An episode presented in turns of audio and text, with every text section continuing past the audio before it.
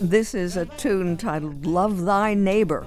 It turns up on John Coltrane's album Stardust, and it happens to be performed here by friends and neighbors. The recording is titled Neighbors, in fact, a project conceived by saxophonist Dave Liebman, who explains, neighbors, a user-friendly word that everyone knows as a fact of life. Certainly one hopes for good neighbors, meaning no problems. In the case of the musicians on this recording, there's a little more to the meaning. For a variety of reasons that occurred decades ago, the area of northeast Pennsylvania where we live, collectively known as the Pocono Mountains, has and still is blessed with an abundance of jazz musicians, both internationally and locally known. Chief, of course, were Phil Woods, Bob Dorough, and Irby Green, but with teachers and students as well as the venerable club, the Deer Head Inn, we have been blessed with a lot of musicians in our proverbial backyard. Nancy Reed and her husband, Spencer, have been fixtures on the scene for decades. Everyone knows Nancy for her incredibly relaxed singing style and impeccable phrasing. When someone like Phil Markowitz remarks that he doesn't have to be overly concerned with voice leading because Nancy is so on the game, this is a big compliment. Neighbors was my idea to get Nancy front and center with my man, Phil Markowitz, and the drum-bass team from Phil Woods, Bill Goodwin, and Steve Gilmore, two of the most experienced jazz players in the world. I will be honest, I love this record. I love Nancy's singing, the way the band played, and for me, somehow I was able to maintain the lyrical texture throughout. You can tell that the neighbors had a nice day together. Words of saxophonist Dave Liebman, speaking about this album titled Neighbors, released on Vector Disc. April is Jazz Appreciation Month around the country, and W V I A is celebrating on radio and T V and on the web. As it happens, W V I A T V's Keystone Edition Arts will have a neighborhood reunion tomorrow night at eight as we welcome N E A Jazz Master Dave Liebman.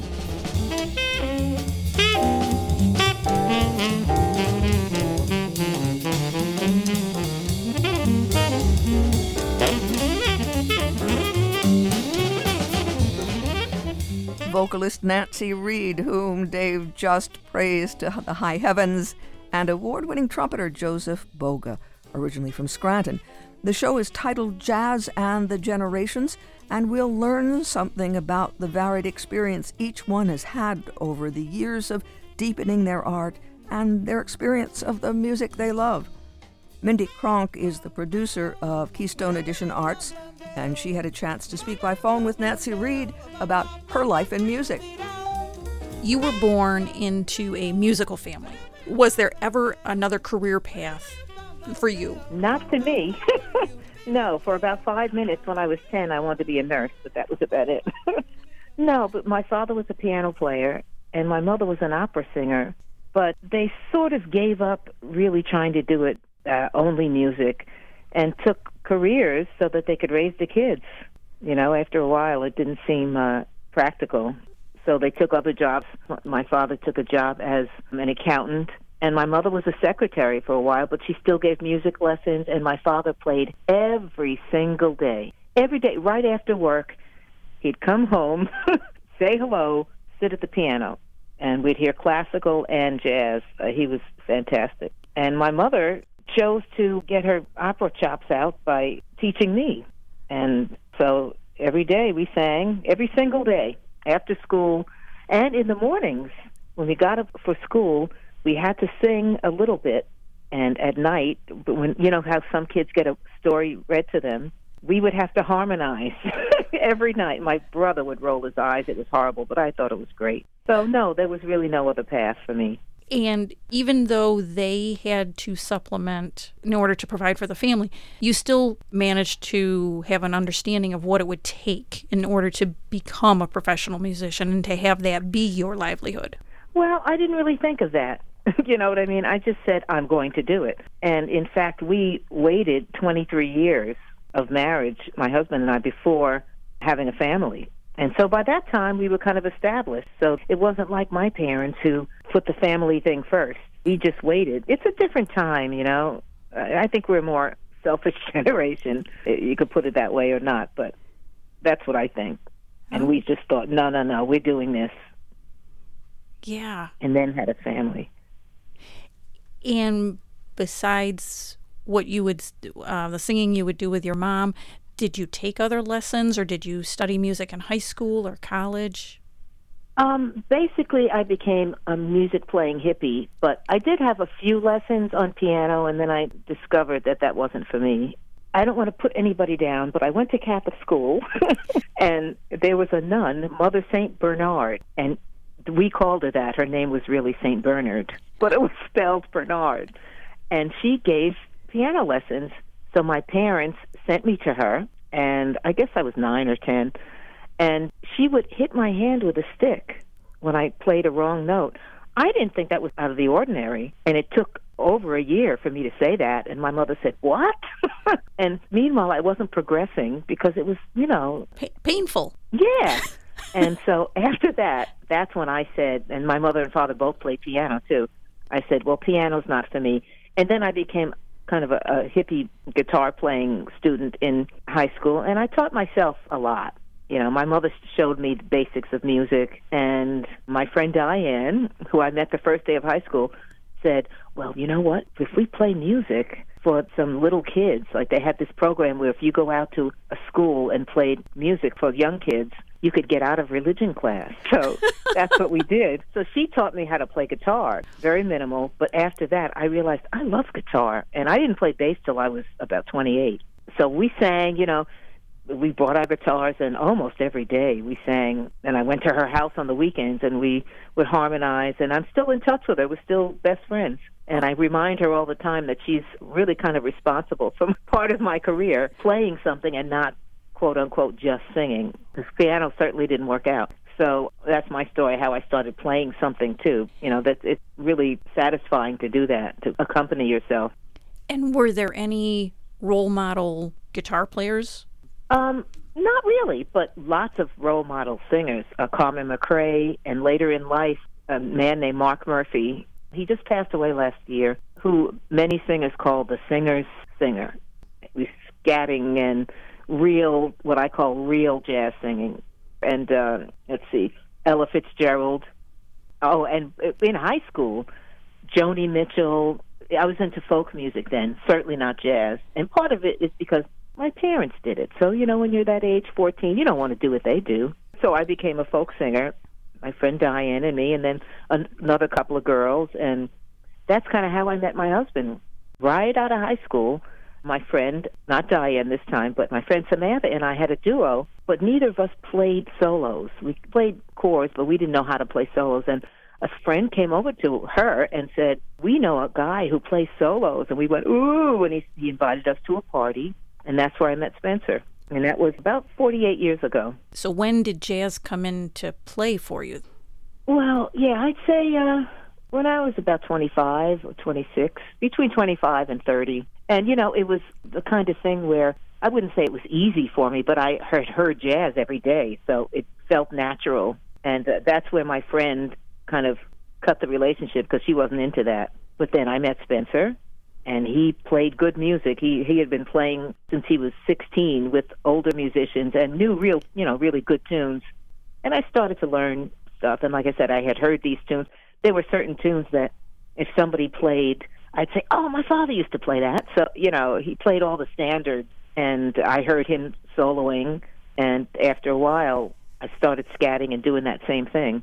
And in terms of your relationship with Spencer, professionally yes. and personally, how do you maintain I don't that? know. In this day and age, I that just know. seems that's that's a that's a rare occurrence. It is. I re- I recognize that. I don't know. I really don't know. I mean, we're both fair people. We we have fun together. It's not it's never just I can't answer that because it just works. Mm-hmm. And I'm having more fun than ever. Is there anything I haven't asked you about that you would like to mention? How much I love the Deer Head. How much I love the people at the Deer Head. They have been so wonderful to me, of course, me and us, because I do solos there now and work with a lot of different people. And, of course, my husband is incredible. Part of the reason why this is working is because it's not like, well, we have a duo, so you can't work with anyone else or anything like that. We each have other bands. We talk about the other bands, and we give each other, you know, comments and have fun with it. It's not, I think that might be too much if that's all we did. It's, I have a duo, end of story. You know what I mean? When I, when Lieb asked me to do this, he was so right there for me and really helped me. So that's what I, I, I really want to say, too, that that's why it works with us, because we support each other of the different things we do, and uh, we're both funny.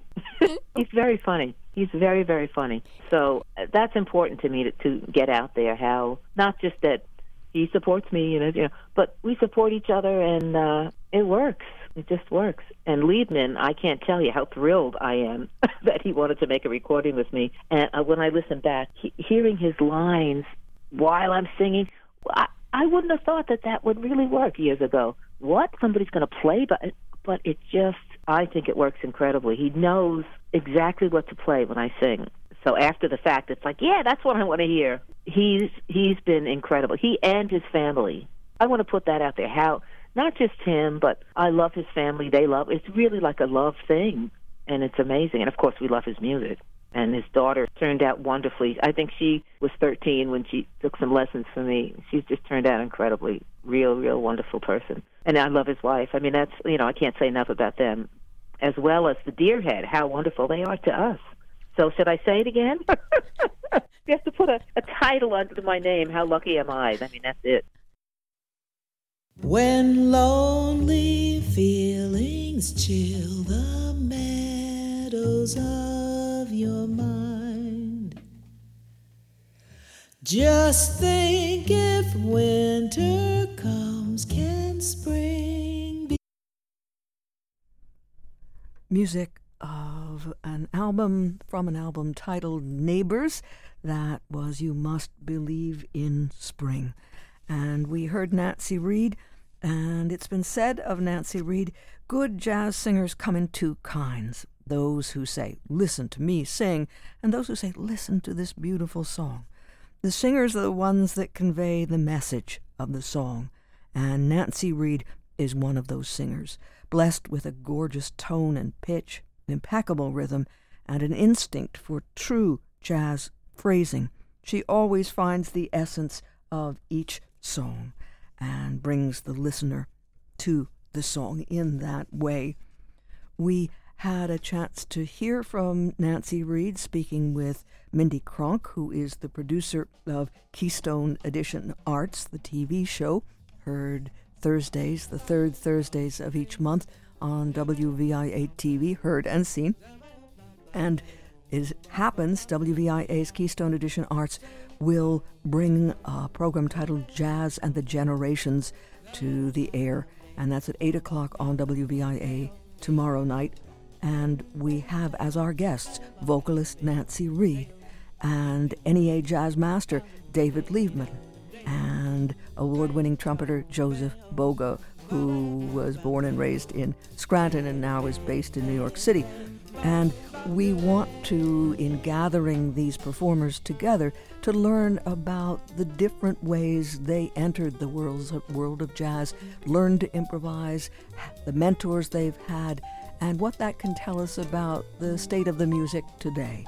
And we hope you'll join us. It is live, and we take questions and emails and so on, and you can see the Keystone Edition Arts program on W V I A T V tomorrow night with N E A Jazz Master David Liebman, vocalist Nancy Reed, and trumpeter Joseph Boga.